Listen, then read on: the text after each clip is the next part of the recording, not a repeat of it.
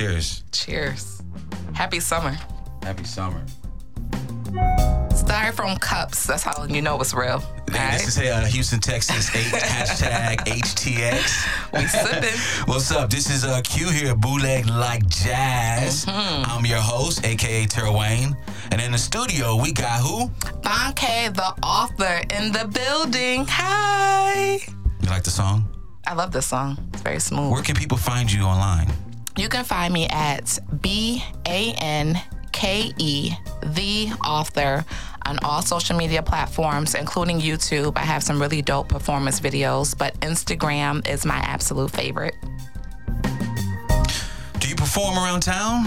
Yes. Um, Let's get into it. Yeah, where do you perform at? I typically do three gigs a week. It kind of varies. I've been really trying to be strategic about hitting diverse mics, but every Sunday at Shoeshine Charlie's from 8 to 12, you can catch me at the Gumbo Jam. You can also follow them at the Gumbo Jam. Uh, that's what's up. Hey, shout out to the Gumbo Jam. Absolutely. Uh, Bootleg Like Jazz just dropped an episode with I saw that. uh, the gum uh, Yeah, have Gumbo. Jam, Matthew Hartnett, Simone Pierre Louis. You can find them on Instagram. Those names, uh, and Hearts and Horns. We were talking about their Side chicks and music. Oh, you heard and- it? oh yeah. Side dicks. Those two. yeah. Um, so, uh, where else do you perform? You say? Um, I've been doing Poetry Lounge at the Alley Cat as well. And on Fridays and Saturdays, the Alley Cat features a phenomenal vocalist, a vocalist, excuse me, Miss Miriam Echo. And there's a poetry portion before she goes on. So I also uh, perform and host there. So, when did you get? Uh, talk about your roots in poetry. You know, It how did started that all get started? very young. And actually, if it's okay, I want to get into a piece first and then talk about the roots. Ladies and gentlemen, Banke, the host. uh, I'm Q. I'm just over here drinking and chilling. Go ahead, take the show. poetry is my love, right? And I do this thing where I combined poetry and dance, and I think it's really dope. And for months, I've been pursuing this manager and sending him performance videos. Big, big manager. Finally, get a meeting with him. He's like, "Yeah, yeah, yeah, all that's cool, but uh, you got to get to seven thousand followers before we can continue this conversation." So this poem is my response to that, and it's called "Fuck Your Followers." There's an art to it. No frontin'. You gotta be comfortable enough to flick up anywhere, anytime. Angles, new pose, boomerang, straight stuntin'. Algorithms, captions, arithmetic post times, hashtags, but make it look like it's nothing. You know what else is an art? Arts. Feeling and experiencing life at its truest, studying the classics and observing the newest, and staring at a blinking cursor, blank canvas, and spitting the bluest. You know, burying your soul, standing naked and letting people poke holes, stage, studio, page. Everyone can't do this. Damn sure can't do it well. Handle the repercussions of this truth I tell, the dangers of ego as it swells from attention and claps and snaps and collapse from likes or the lack thereof. You telling me the amount of followers I got trumps me going out into this world every day with the intention of sharing love, absorbing others' joys and sorrows, then spinning them into gold threaded words that give hope for a better tomorrow. Man, fuck your followers and everyone else who's stuck on that one metric. Niggas, see me in real life. I spit hectic and vogue in this bitch. Giving you something you can feel. Call me Dawn, cause my love is that real. And youngsters might have to Google to understand that line. It came to me effortlessly, cause my pen is divine. That's why y'all filter concocted realities be making me ill. But I'm a boss, right? So I flip and cartwheel, get my numbers up while doing God's will. So yo, y'all follow me at B A N K E, the author. Not for real. Follow me at B A N K E, the author. And fuck your followers. Still. Hey, that was Banke, the author, and this is Q on Bootleg Like Jazz. That was that was fire. Thank you. Uh, when did you write that? Um, maybe two weeks ago now. Yeah, the same day I had this meeting. Mm, interesting. I write the best when I'm angry. There's something about pain that influences art. Absolutely. Absolutely. It makes us slow down enough. It makes us a keener observer of our own emotions and the situations that created the emotions. And it just triggers a deeper level. Would it be fair to say that you really got to bleed on the mic? You got to bleed on the mic, you got to bleed on the page. And all in all, I think if you have a general awareness and presence. Like I'm sitting here now. When yeah. I, as soon as I came in, I could have been flustered about being late or whatever, but it was like, no, this is the moment. This is the atmosphere. It's beautiful. This is the energy. And when you can tap into that, you can make phenomenal art. So, uh, t- tell us your roots. What are your roots yeah, in, so in poetry? I've been writing my whole life. Um, Dance, because you're a dancer too. Yes. Um, I was, I am an introvert, and growing up, mm. yeah, like heavy. And I think that's why Interesting. I think that's why my energy is so high because if I step out of my house, it's like I'm on. I feel like I'm also a follower of Christ, so I believe that in any atmosphere I'm in, I'm supposed to be, I'm supposed to share love. Um, but growing mm. up, I was just, you know, always to myself. I didn't talk until I was three. Um, yeah, I didn't even really speak that much, but I always like made stories and I had imaginary friends in this fantasy world. And um, I've how many brothers and sisters do you have? I have uh, two sisters and one brother that okay. I grew up with, okay. and I'm the youngest. Okay. So it was just like, yeah, let her oh, little. You got everything. You the baby.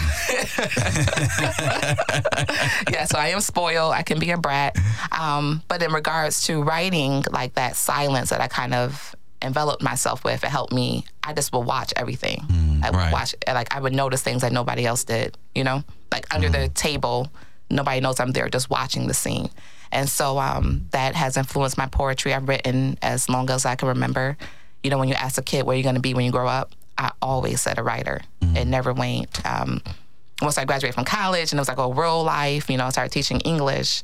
But within five years, I started working on my first novel because I had to come back to my first love. Mm. But performing poetry, spoken word, is something that's new because there's a difference between poetry and spoken word. Poetry is more so about the structure and the emphasis of the words on the page. It's designed more so for the reader to read it out loud and get that that sensual experience of the words crossing their lips. Whereas spoken word is the poetry that was originally written on the page, but it's also the performance element of it. When you're adding the theatrics and uh, so you're kind of giving you're giving the readers a visual as opposed to poetry when they create it on their own. So I've, so we've had other poets here on Bootleg like Jazz. We got Jasmine Mendez, uh, Deep, uh, Deborah Mouton, um, and I've asked them this question as well. I'm gonna ask you that. Um, you kind of touched on it, but can you dive a little bit more into it? Like, what is how is your process different in writing words for poetry, spoken mm-hmm. word, and then writing it for uh, a novel, mm-hmm. um, literature, and stuff like that? How do you go about like you know? That's a great question. You know, transcribing, I, translating the yes, right way for you know, and, right. and, and, with authenticity as well. Absolutely. For both mediums, how do you how right. do you navigate that? Yeah, because this is New Black is my sophomore novel, right? Um, and a, a novel allows you to draw the readers in slower. You can really paint a picture and take them along this journey. Whereas spoken word, you get what three, four minutes on average. So you got to kind of hit like harder. And even as I'm preparing this piece, Fuck Your Followers, to debut at um, right about now, I've been going over ways to add more theatrics to take people on a journey. Um, so because I, your medium is right there in front instant. of the people. It's instant. You know what I'm saying? Right. And you have to you have to grab their attention yes. and hold it because right. you know we live in a society of short attention spans. You know, yes. most of us an average eight seconds. But if somebody is sitting down with a book one they have for the most part the stamina to actually go on a journey with you. You can you can develop it more slow it's, it's really like gumbo. Mm. but when you're doing spoken word that shit is microwave. Yeah. Yeah. So what is this? This is new black. This is my um, sophomore novel. So where can people buy it at well, so actually, this book isn't going to be released until 2020. 20, okay. Right. So I'm doing. Um, and we're at in 2020? Everywhere. Everywhere books okay. are sold. Okay. Um, the, my first novel, Always Want More, is available everywhere books are sold. Um, with New Black, I really needed to take the time to understand the publishing industry before putting it out. Um, people have been waiting four years for this book. Mm. Um, so I have been selling advance copies to select readers. If you're interested, you can hit me on Instagram, Banke the author. You can DM me. Um, and it's a whole experience. It's not just a book that you get. You're you're really buying into uh, what the book represents, Mm. which is this uh, intersection of the classics and the ratchets. Mm. Um, I went to the University of Virginia. Um, I have a degree in theater and African American studies, a master's in education.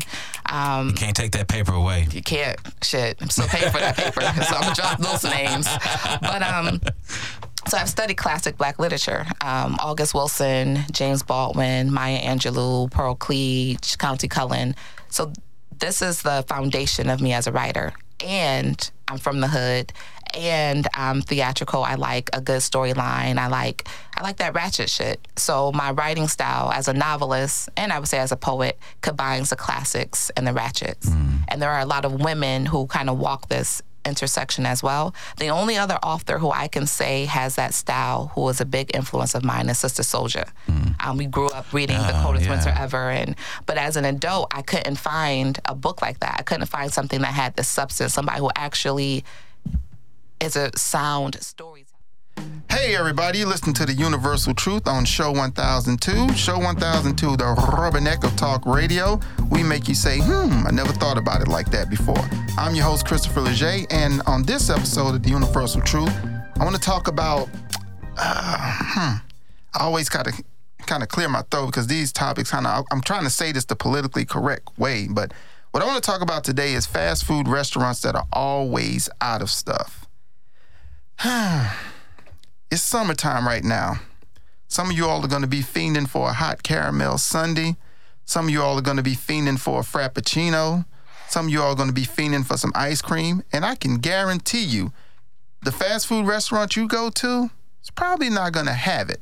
Or they are going to have it, but the machine is going to be broken, right? Now, I don't understand for the life of me how at 11:30, let's say 11:30 in the morning, which is around lunchtime, how is it humanly possible for the hot caramel macchiato machine to be broken? How is it possible for the ice cream machine to be broken? How is it possible for well, you know, I already know the soda machine is going to be broken because they never change the the carbonated filter or not. But it's the summertime. How is your machine always broken? The restaurant opened at what? Let's say six in the morning. No one cared about a hot caramel sundae until about eleven o'clock. But thirty minutes later, it's broken. Well, here's a little inside tip that I found out: is that some of the people that work there, the machine is not really broken. They just really don't feel like going through the ins and outs and the rigmarole of preparing the machine. Because it takes a lot of work to prepare the hot caramel sundae or sundae machine or the frappuccino machine just so you can get your caffeine fix or you can get your ice cream fix.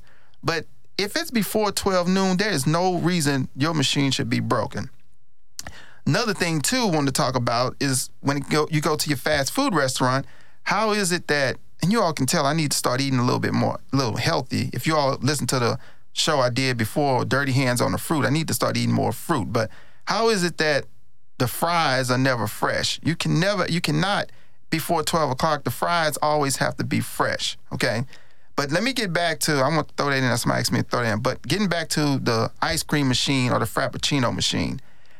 And I don't want to sound stereotypical or anything, but there's always certain there's certain neighborhoods that the machine never works in. You know, there's certain there's certain areas of your city that the machine never works. Is because maybe they don't feel like maybe don't feel like preparing the machine, or maybe they just really kind of don't feel like getting the machine ready. But here's my tip to all you restaurants if you have to, make sure you designate a person that takes care of the hot caramel fudge sundae machine or the frappe or the frappuccino machine.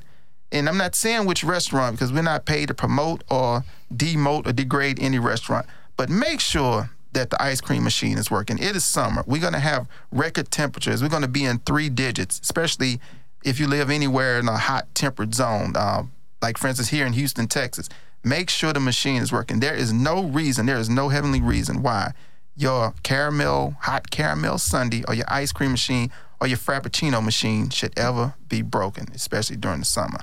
Hey, everybody, thank you all for listening to the Universal Truth on Show 1002. You can always go to the show's website, go show1002.com. You can email me, chris at show1002.com.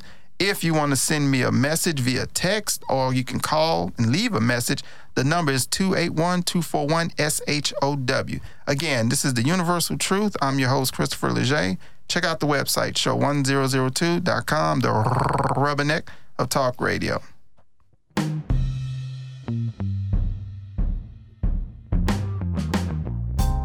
Where can people find you online again? You can find me at B A N K